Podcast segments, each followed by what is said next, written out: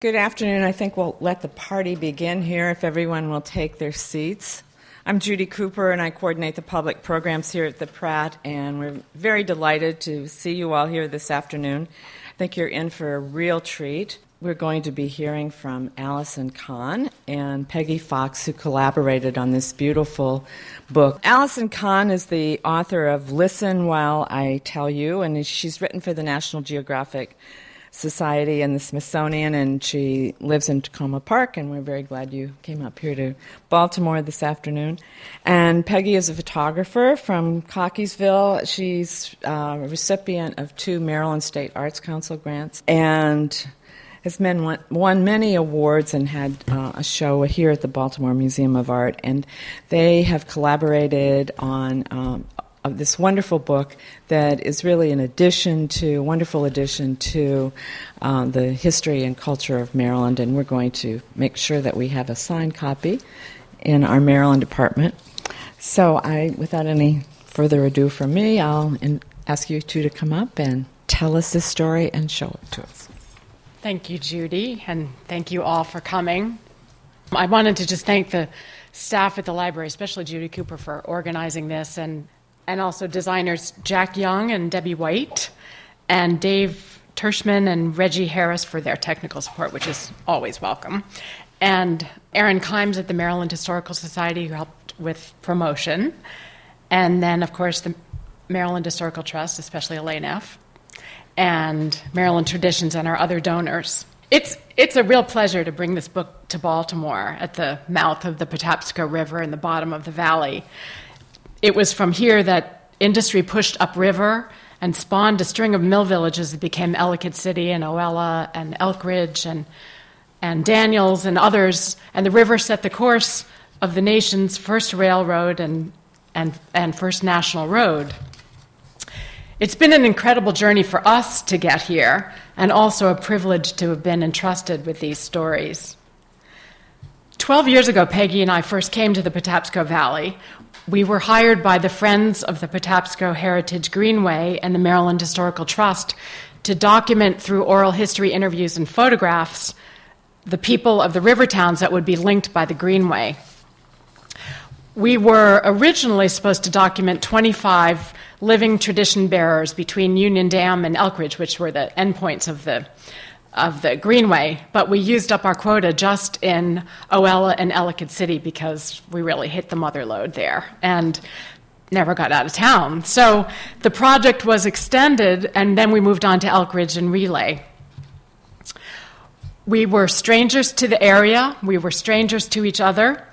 All we knew was that we were supposed to go out there and get stories and pictures of longtime residents community elders who were disappearing, along with the place, the landscape, the traditional community. The idea was to gather, in their own words, the details, the textures of the past that history doesn't record. And these were the people who were of this, of this place, whose lives had been shaped by the river, which spawned the mills and other industry and other occupations, and whose lives were also shaped by the land, which gave rise to the, to the region's farms. And that strong connection between the place and its people produced a cultural heritage that is now on, basically on the endangered list. As you know, this, this area of, of Baltimore, uh, especially, well, the counties, I'm not, I'm not talking about the city so much, but the Baltimore and Howard counties, has, uh, that area has been going, uh, undergoing a lot of change. And um, new developments have gone up, and strip malls and, and new roads have consumed the farmland, and the population is mushroomed, and, and people have come in from the outside who know nothing of this place and nothing of the cultural heritage, and basically have no connection to its past. So there's an increasing disconnect between the people who live there and the place in which they live. And this is not unique to the Patapsco, it's certainly happening all over the country. So, where do you start? How do you find your way into a place that doesn't exist on the map? The Patapsco Valley that now exists only in memory. Well, you do it by asking a lot of questions and by listening and by serendipity. We were given a handful of names of people to interview in Oella and Ellicott City, and also in Elkridge and Relay. And um, beyond that, we were on our own to find the cross section of the community that we were looking for. And most of them were found by word of mouth. Someone, should, someone would say, Oh, you should talk to so and so. And then that person would say, Oh, you should talk to so and so. And it went on like that until we finally um, ended up with about almost 60 people, um, and most of them in their 70s, 80s, and 90s. And then you would hear people say, Oh, when it was all done, too bad you didn't talk to so and so, which is really annoying to hear when you're all done because, you know, they make it sound like, oh, you missed the juiciest interview of all. But that's how it is. And oral history is never finished. So we worked independently. I would do the research and find the people and do the interviews, and then Peggy would go and photograph them. And we did it this way because we each needed the intensity of the one on one situation in order to do our work effectively it's when you get into that intense zone that the rich and sometimes difficult and painful stuff, memories, um, bubbles up. So these were one shot interviews and photo shoots, which means you have one chance to make that connection and gain someone's trust so that they'll open up to you. And that dynamic is more likely to happen when there are just two of you in the room. So I had no idea what Peggy was getting, and she had no idea what I was getting, which was very interesting. And, and in the end, it was quite a surprise for each of us to see what the other had done. And for me, it was, it was fascinating to see, to see what she came up with in her portraits of the people because they, they often revealed an aspect of people's character that I didn't see because my my interaction was was basically static. You know, I was sitting there on the couch, and they were sitting there in their chair, and and that was that was my physical relationship to the people, whereas hers was much more kinetic and and and active. So it was it was very interesting to to surprise each other with our findings. So. Um, we gradually amassed a pile of tapes, transcripts, and photos for the archives. And we thought we were done once we delivered the raw goods. But that was not to be the end of it. This project just wouldn't die. And it sort of took on a life of its own and spun off exhibits and community theater and narrative stages. And, um, and with each spin off, it became apparent that the whole, the collective body of work, was bigger than the sum of its parts. And that compelled us to push a little bit further and do this book. So Peggy's, Peggy's beautiful photos bring the stories to life, and, and she'll, she'll tell you more about her process in making the images. Welcome, and thank you all for coming. So here we are, a folklorist and a photographer who've never met before, asked to document what started out to be 25 old timers between Union Dam and Elkridge through the photograph and the word in April of 97. It was a perfect summer job, a very fine partnership, um, a little project that grew and grew, as Ali just said. Um, let me tell you a little bit about how these pictures are made. Now, Ali already talked to you about it how, after a few attempts for us to photograph and do the interviews together, we found out that it was just far too distracting for everyone. So we ended up with Allie doing the interviews, and then we would talk about aspects of their life and their stories.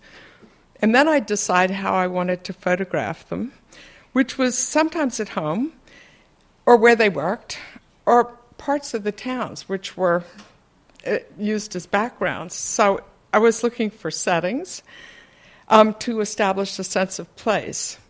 Environmental portraits is what I call them. Like Neil Seibert, who was a state's attorney and circuit court judge. I asked him to show, for some reason, we didn't, we decided not to photograph him at the courthouse. And uh, so he invited me to his house, and he was showing me around, and he was extremely proud of this garden that he had. And he was all dressed up in his suit and his tie and his little shoes. And we went out to the garden, and I said, well, You don't garden like that, do you? I bet you garden in bare feet. And he said, Yes, I do. And he took off his shoes to prove it. um, when I photograph, I, I, try to keep people moving. Um, I, I, ask them to move, to move, around to keep them from becoming too self conscious. And, um, and then I try and ask them to sit or stand in different places where I'm considering the locations. And then I'm moving and they're moving, and there's this little dance going on, and it's play. I, I try to think about how they fit into the picture frame and the background, and then I try to get that perfect moment. I take a lot of pictures. Um, sometimes I worked with an assistant, and for lighting, we used an off camera flash and an umbrella. This is my assistant. I could move her anywhere I wanted. Um, it was a very flexible light system that gave a beautiful natural light, but most of the time I used natural light. Um, of course, I used black and white film, and I digitally added the color to give a nostalgic aura to them. And when I wasn't photographing the people, I spent a considerable amount of time walking and driving around, scouting settings, and doing the landscapes after 9 11, everywhere I went, there were flags. The, the cover is a photograph of a church in Relay um, with a flag made from children's handprints. And once, when I was trying to figure out how to photograph the railroad and the river together, get some sort of an overview of these two very important um, assets of the area, I decided the best way was to shoot it from the bridge over Route 70, and it was freezing. and, and there wasn't a very big uh, shoulder on the road, and the trucks were whizzing by, but there was the shot. I was glad to get it. Uh, I was going to try and wait for a train to come through, but my survival instincts prevailed. Um, so I also want to say how amazing this project has been. It's been such a privilege to have had the opportunity to come into people's lives and have them open up and capture their essence in their space. Um, being able to spend significant time engaging with all parts of a community, and from that, to make a portrait of a place and a time gone by. It's like working a jigsaw puzzle. In trying to put the pieces together, we got a richer perspective of the beauty and value of that time and those people and how their lives were intertwined, as you will see. Um, it also lets us think about the way things have changed for the better. In the lifetime of these folks, raised in small towns, segregation is over, and these places with with a tightly knit community and a rather rigid social order have become more open with the influx of newcomers. I've worked as a freelance commercial photographer for corporate, institutional, and commercial clients, but the documentary work is my favorite and remains the most profound for me. Um, Patapsco was really a labor of love. Thank you. And now we'd like to read you some stories from the people of the Patapscos. A small sign near the shoulder of the interstate between Baltimore and Washington, D.C. says Patapsco River. You can easily miss it, and for that matter, the river too, if your mind is somewhere else, or if you are not from here. But there it is, a sign of place in the peripheral view, a point of reference for both stranger and local. Up here on the highway, time is motion measured in miles. The world streams by, a blur of places bypassed by the fast road and suspended between journey start and end, between past and future. Places of mind, like the Patapsco Valley, where time is measured in memory. If you happen to belong here to Oella or Ellicott City or Elkridge or Relay or some other town in the River Valley, this is the still point, the center from which your story flows, from which flow all the stories of the people of the Patapsco. Through their stories, they've given us a glimpse of another Patapsco landscape, a place of memory barely visible now beneath that which is present and much changed. Jay Patel, owner of the country corner store. The way I got this place, I was coming up the hill from Ellicott City one day with my real estate lady. They were showing me around. The most exciting thing was 2:30 in the afternoon. It was summertime, and the kids were pumping water outside at a pump on the main roadside, and they were taking showers outside, and their mommy was watching them. And I stopped the car and I said, "What's going on in this town? Why aren't they taking why are they taking showers outside?" So, we don't have no water or sewage here, so this is how we do it for all these years. Then I come up the hill and I find the corner store. I say, okay, this is my kind of location. Reminds me of back home in India. Nice people, surrounding country. And I didn't believe that there were such things, that there is no water and sewerage in the United States. If you come from a relatively flat place, topography has a certain allure. It's the thing you notice first about Oella, the sheer verticality of the place. The village, a hodgepodge of old and new, clings like a barnacle colony to the rocks above the Patapsco. It has weathered storms and bust and change, and still it survives, nearly two centuries after Maryland's first chartered textile mill opened for business at this bend in the river. The mill spawned a company town that came to be called Oella. It was, for a brief time, the nation's largest cotton works and later the largest woolen mill in the South.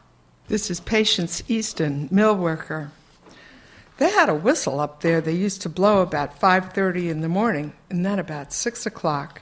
And when the, then when they had the lunch hour, they'd blow it at 12.30 and then 1 o'clock when you went back to work. But they blew that whistle when the mill burned down. They blew that whistle for about an hour or more because it woke everybody up. Well, I looked out the window and saw that one end of the mill was on fire. It was grim looking. Hazel Wallenhorst, mill worker. We lived here when the first mill burnt down. I was only four. My father came in the house and he told my mother, Pack some suitcases, he said. It's bad. And there was snow on the roofs of the houses. My father, he went down to see how bad things were, and old Mr. Dickey, that owned the whole village and the town, he stood there and cried. And my father said, Don't worry about the mill. Let it go and save the houses for the people. The whole town would have gone if we hadn't had snow on the roofs. They said the sparks flew for miles. And this is George Tucker, mill worker. I worked at the mill, work night times, and in the mornings, in the summertime especially, we would go up to the mill race and take a bath before we went home. And we didn't have no bathing suits or nothing. We just went up there when we got off work, six o'clock in the morning. We kept soap and all up there at the head gates. We would jump in the race up there, and we'd be down and nothing flat because the race was so swift. Dolores Taylor, mill worker. Catonsville didn't like us because we had outhouses and pumped water. Our kids weren't prepared for the hassle at school, you know, the different attitudes that the kids had. I guess it was kind of rough, you know. They didn't have outhouses over there, but we did. But they weren't a bit cleaner or anything else than we were. Charles Wagandt, president of Oella Company.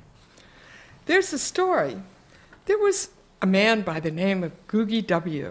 He and his partner were digging at the outhouse pits, putting the material into a wagon for depo- disposal. And while Googie was shoveling away, his coat fell into the outhouse pit. And he started to go in after his coat. And his partner said to him, You're crazy, Googie. What do you think you're doing going in after your coat? You can't use that coat ever again. And Googie replied, Oh, it's hell, I'm not interested in the coat. My lunch is in the pocket.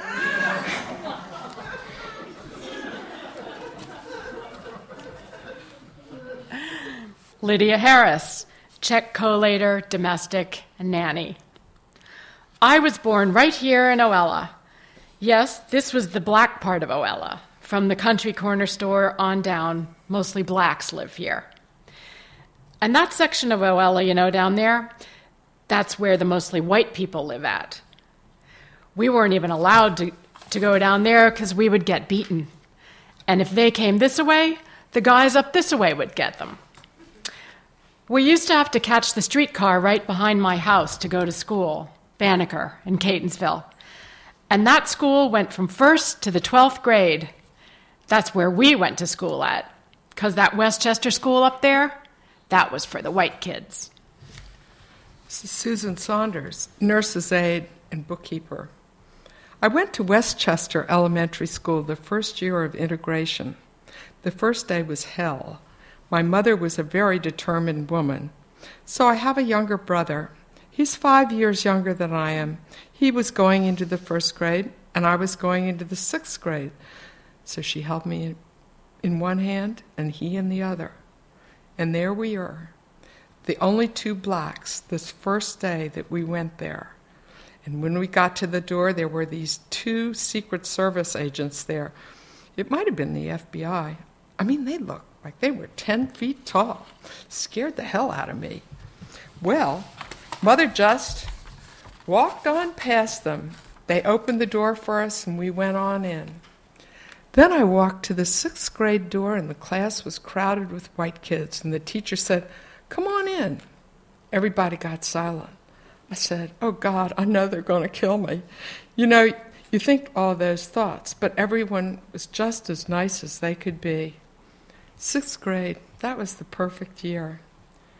But when we went to junior high, I mean, we were called nigger, nigger, nigger, nigger every day, on the bus mostly, throwing things at us and calling us names.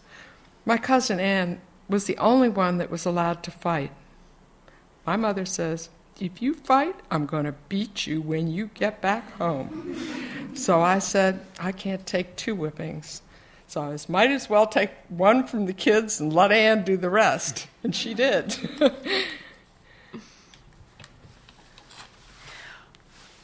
when it comes to disasters, you might say that Ellicott City has a flair for the dramatic. The place has seen floods and fires of biblical magnitude. It nearly died of insolvency and neglect after World War II. But no matter the damages, Ellicott City always rises from the ruins.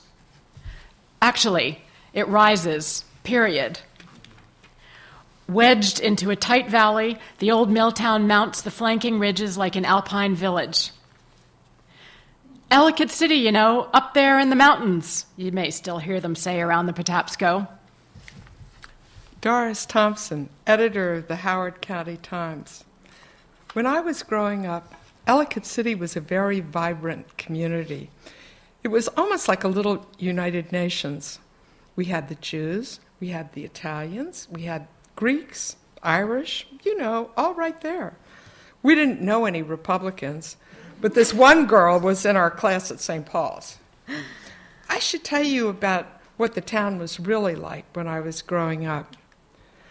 The town was just full of beer joints, and these places they had no indoor plumbing for their customers, so you got an assortment of odors. Russell Moxley, Chief of Police, Ellicott City and Howard County. Everybody from Howard County come into Ellicott City on Saturday night. They come from Oella, they come from Daniels. They all congregated in Ellicott City on Saturday night. You couldn't walk down the street, there were so many people on it. I would arrest 35 people by myself on Saturday night for being drunk and disorderly on the street. They'd put them all in this big drunk tank. They'd get in a fight. We put the hose on them. And we didn't have no trouble after you put the hose on them. But it was the same crowd pretty near every week. Get drunk, and somebody would come up and get them out on five, ten dollars bail. Next week, be the same thing. Bladen Yates, owner of Yates Market. I can remember the police chief. If he caught somebody down at the other end of the town doing something, he'd just send them up to jail.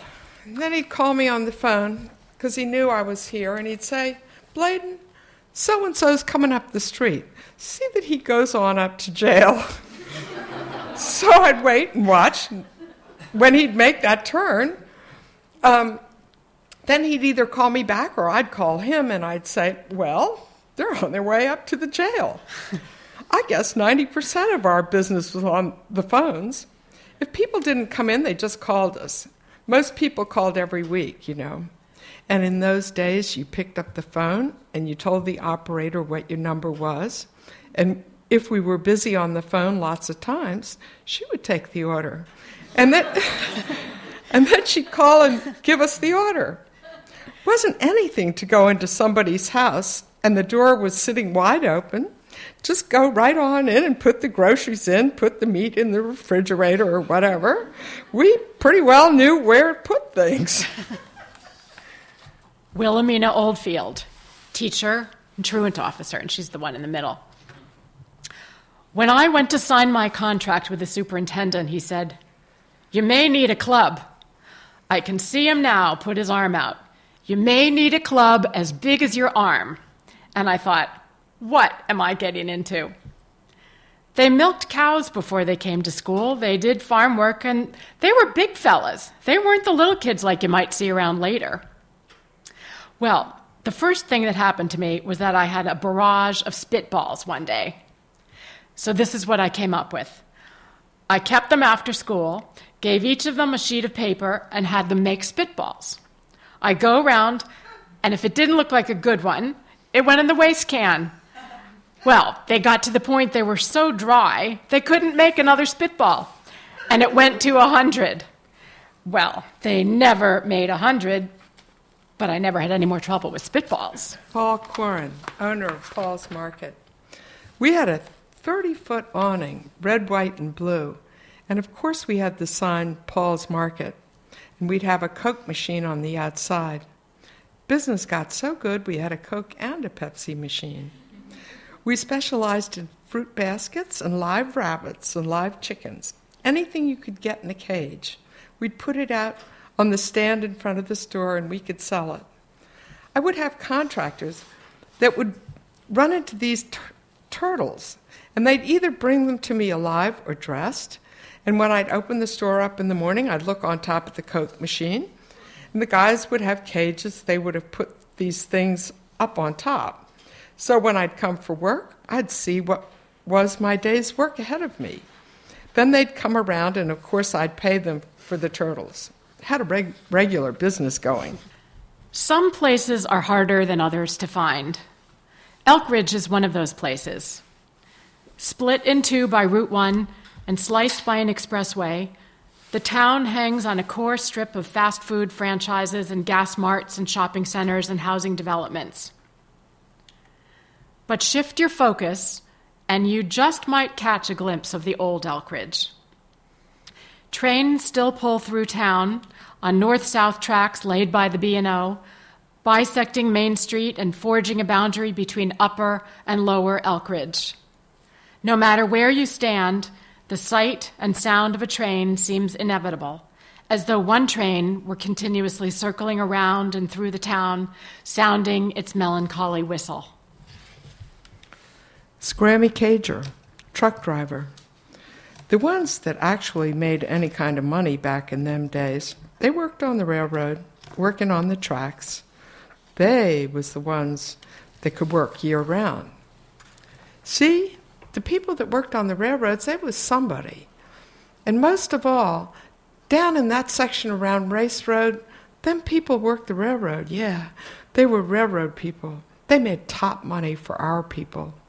You worked on the railroad, you was somebody. My mother worked up at Lawyer's Hill. See, that's where the aristocrats were. She was a cook. This was the Dobbins and Murrays and Bowens. Used to call them the Blue Bloods. Back in them days, that's the way a lot of our people made their living, especially the females over at Lawyer's Hill. You were somebody if you worked for them people. Addison Worthington, engineer. The reason it was called Lawyers Hill was the early builders there were mostly lawyers. And the people at Lawyers Hill, a lot of them looked down on the people of Elkridge, even into my time. The people in Elkridge also felt this, and I think a lot of them resented it, felt that the Lawyers Hill people thought they were superior.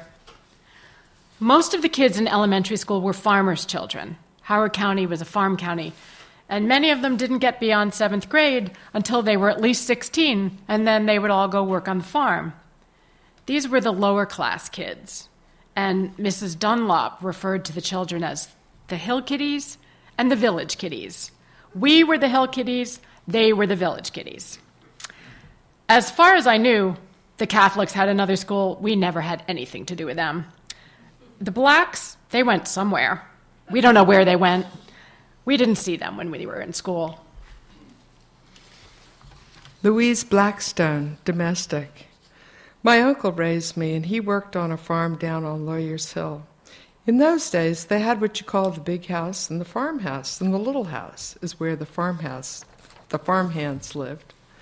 Yeah, we lived in the little house, and my uncle worked the farm. My mother and my aunt, they cooked and cleaned up at the big house, because those people in those days didn't do anything for themselves. Everything was done for them by the black help, and that's the way we lived. We had a nice house, and we never knew we were poor. We always had plenty of love, and it was always well fed and well taken care of. I never remembered being real poor. The place was nice. It wasn't slavery like, but it has a slavery mentality if you let it, you know? Well, see, everybody was the same, so we didn't notice it the way we'd done since we've been bigger, get older. We know it was slave mentality. Mary Petterlick, accountant. My father had wonderful meats, and he delivered to the Lawyers Hill, Lawyers Hill people who were wealthy aristocrats. I remember going with him when he delivered some of these orders. You'd go in the kitchen, and the cooks, they'd all know you and everything, and they would give you a piece of gingerbread or whatever, and of course, we loved to go. Well, they had standing orders, and then they had special orders. And I remember that they loved olives. And I didn't like olives, but I thought they were such unusual people and such lovely people. And I thought, if they liked olives, I'm going to make myself like olives. So I ate the olives until I really developed a taste for them. They were big green olives with the seed in it. They'd order a lot of delicacies. They had a lot of parties and things, you know. I've never met people like that in my life. They'd come down to the store with a chauffeur driven limousine, and I just thought they were absolutely marvelous. I made up my mind I was going for the finer things in life. Louise Blackstone, domestic. They were blue blood, sure enough. Oh my goodness. They had a cook and a waitress. My mother was the cook, and my aunt was the waitress. I worked when I was 17 right down on the corner of Lawyers Hill Road and Montgomery Road in the beautiful White House there on the corner. I worked there seven days a week. I cooked, I took care of two children, served three meals a day. I didn't do the washing and ironing, but I stayed there, I mean, all day, all night, and for $6 a week.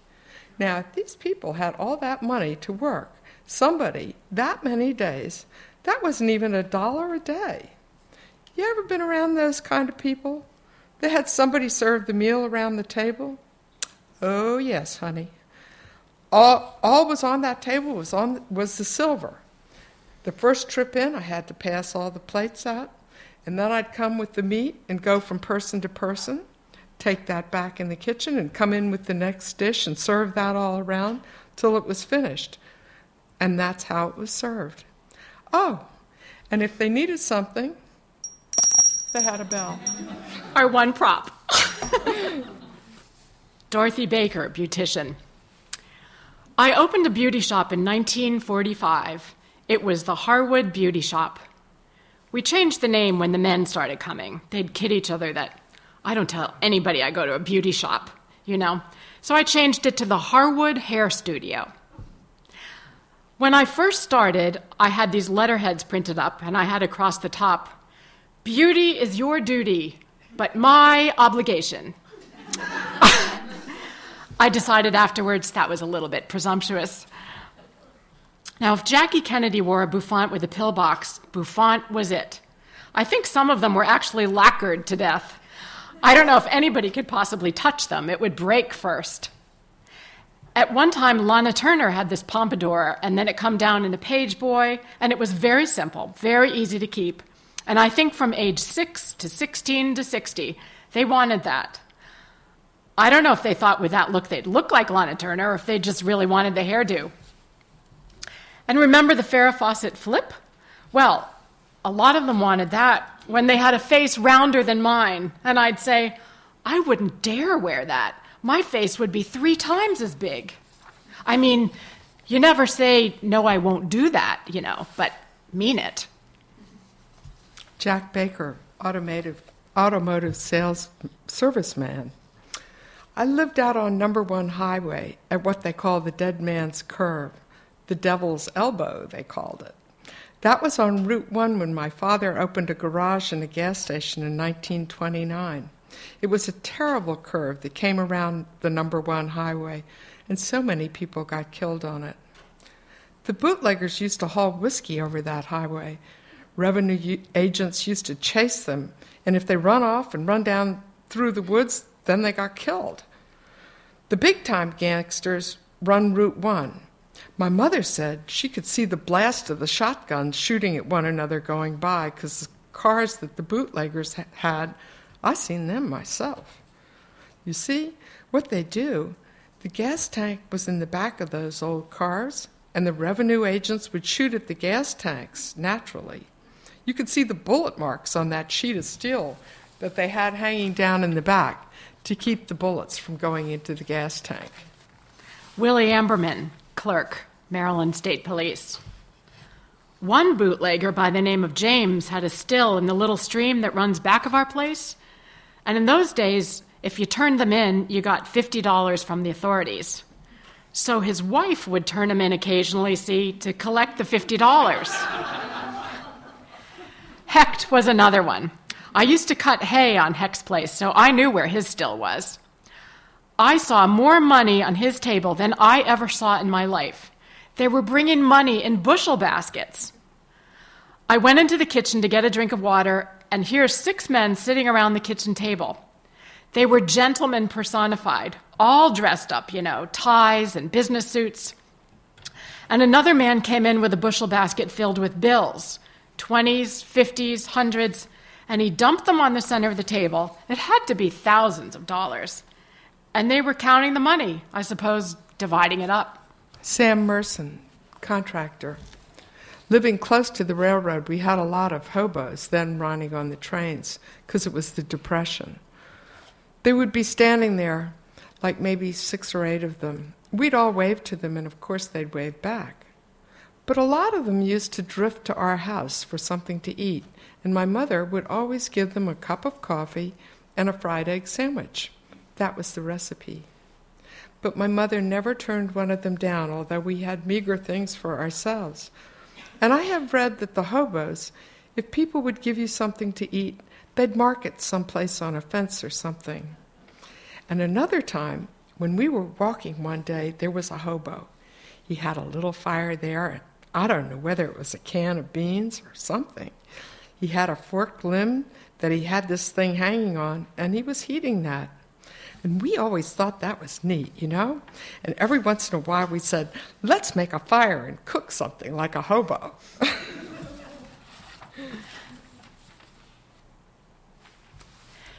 Trains don't stop at Relay anymore, but the village, which climbs from the tracks to a verdant common, survives a Victorian oasis of rampant porches and tended gardens and pleasant avenues with arboreal names like elm and tulip and magnolia. For more than a century, the rhythms of life in Relay were calibrated to the comings and goings of trains ever since the first horse drawn cars stopped here in the 1830s to change teams at the Baltimore and Ohio's relay station, which gave the town its name. Today, the white drone of highway traffic, though muted, is constant and pervasive. The few stores have all but disappeared, and people commute to work elsewhere. But still, the patina of the past seems untarnished, defined by the river, by the railroad which put it on the map, and the highways that took it off. The true place that is Relay floats within these boundaries, waits at the end of the bridge. Nelda Ring, secretary. It was kind of isolated. Relay and St. Denis weren't like the Arbutus Halethorpe community that had the streetcar, that had the bus line. You had the local trains coming through and stop, but that was all. There was a definite case system there that existed clear up until we got married in the 40s, and it still exists today. St. Denis was the working area. That was the wrong side of the railroad tracks. They were the laborers. Relay had the more educated people, the lawyers, the judges, the doctors, that kind of professional people. And they kind of looked down their noses at the people who were laborers. Jack Wade, employee, Calvert Distillery, and artist. Relay had a great baseball club run by Mr. Shakespeare. The diamond was in St. Denis on the field down there in the neighborhood, and it batted toward the railroad crossing. That was the outfield. It was running in amongst the village because you used to have to put screens up at the windows so the foul balls wouldn't break the windows. We played Sandlot. Later on, we got in the Southwestern County League, and they had certain teams like Savage, Arbutus, Halethorpe, Oella, and Barges Brothers, and we'd have to play them all. Used to play Oella up there in Ellicott City, but used to play up against a big mountain if they hit to the mountain, they'd have to just rule a double. Oh man, that was all hometown, the crowd, boy. Harold and Bill Hedeman, or Harold Hedeman, section chief of Western Electric Company. In those days, we had plenty of ice and snow. I mean, plenty. Every winter, we'd sleigh ride down this gun road hill and I'm not kidding. It's the steepest hill in this part of the country. And when you got halfway down that hill, the water was coming out of your eyes. You were going so fast. But when you got down this hill, you'd have to make a little bit of a left turn and then a couple of hundred feet. After that left turn, you went over the railroad in a shower of sparks because the steel rails were there, you know. So then you were wound up in Howard County. This was an oyster shell road now, remember? And in those days, when they had a hill, they would make what they called breakers so that when the water came down, it didn't wash the road away. It hit the breaker and went over into a ditch alongside the road. So that breaker was right at that curve. If you weren't on the left hand side of that road going down that hill in a sled, you wound up over in that ditch. Because when you hit that breaker at that speed, you were going, you were airborne. And you wound up on the right hand side of the road, and then you kept on going over the railroad. So it was a ride for life down that hill. I mean, really wonderful. The last community we documented, the mill village of Daniels, was different from the others in that there's virtually no there there. The place was wiped out by fires and razing and flood, and Daniels, with its ruins and silence and mystery, became a symbol of the valley's past and its vanishing heritage. So here's a passage from the closing essay. You can easily miss the turnoff for Daniels Road. It sneaks up like an afterthought and amid the crop of new homes spreading over hundreds of bald acres, homogenizing the landscape. Old timers still call it the Daniel, Daniels Road, a verbal relic from the days before sprawl when you knew town from country and when a road told you exactly where you were going or where you were coming from, whether Hanover or Hollofield, Frederick or Sykesville. Like those other old roads, it traces to a simpler, less cluttered map from a time when there were fewer places and fewer ways to get there. It is the lead to a story, a portal into the past. Once there was a place called Daniels at the end of this road. Now the road remains, but Daniels simply isn't there. Gary Memorial United Methodist Church is all that remains intact of Daniels. The old church still commands the view here on Standfast Hill, an impassive witness to change, a rock of ages. People still come home to this church on Sundays and holidays and reunions and to mark life passages. Even the Daniels Band, one of Maryland's oldest continuously running town bands, begun in 1879 and still going strong, gathers here to practice. The place that was Daniel's may no longer exist, but the community still holds to center. When left to time, nature reclaims place in the trappings of civilization. Not all the signs are subtle. A little Pentecostal chapel stands in ruins, covered with graffiti, open to the sky. A twisted vehicle rests in a glade, flaunting patches of still shiny yellow paint and a spiky chrome ornament. Deeper in the woods, a vintage powder blue station wagon sits amid the trees like a Magritte still life. This is not a junkyard. Why then has no one bothered to remove these objects in ruins? Perhaps because they remind that this is not a virgin landscape, but hallowed ground with a human story. These objects, the everyday flotsam and jetsam of past eras, may be out of time, but they are in place. A sculpture garden of tragedy and loss, they are part of the underlying narrative that runs through this junction of river and rock and earth a narrative that preserves and celebrates the memory and identity of a community. Once there was a place called Daniels.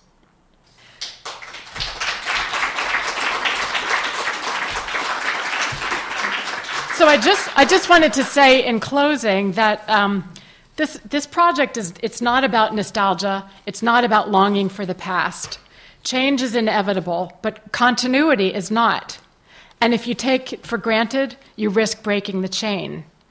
And by preserving these individual stories, we're also creating a record of community and culture and place. We're sustaining the cultural heritage that belongs to all of us. We all benefit, we all learn something, we all enhance our connections to our local places, wherever they are, and also our connections to each other, which these days is more important than ever. And that's why I say that the value of this portrait is bigger than the sum of its parts, because as much as it reveals the heritage of Patapsco, the voices and expressions of these elders tap our common humanity beyond the local, beyond this valley. So thank you very much for coming.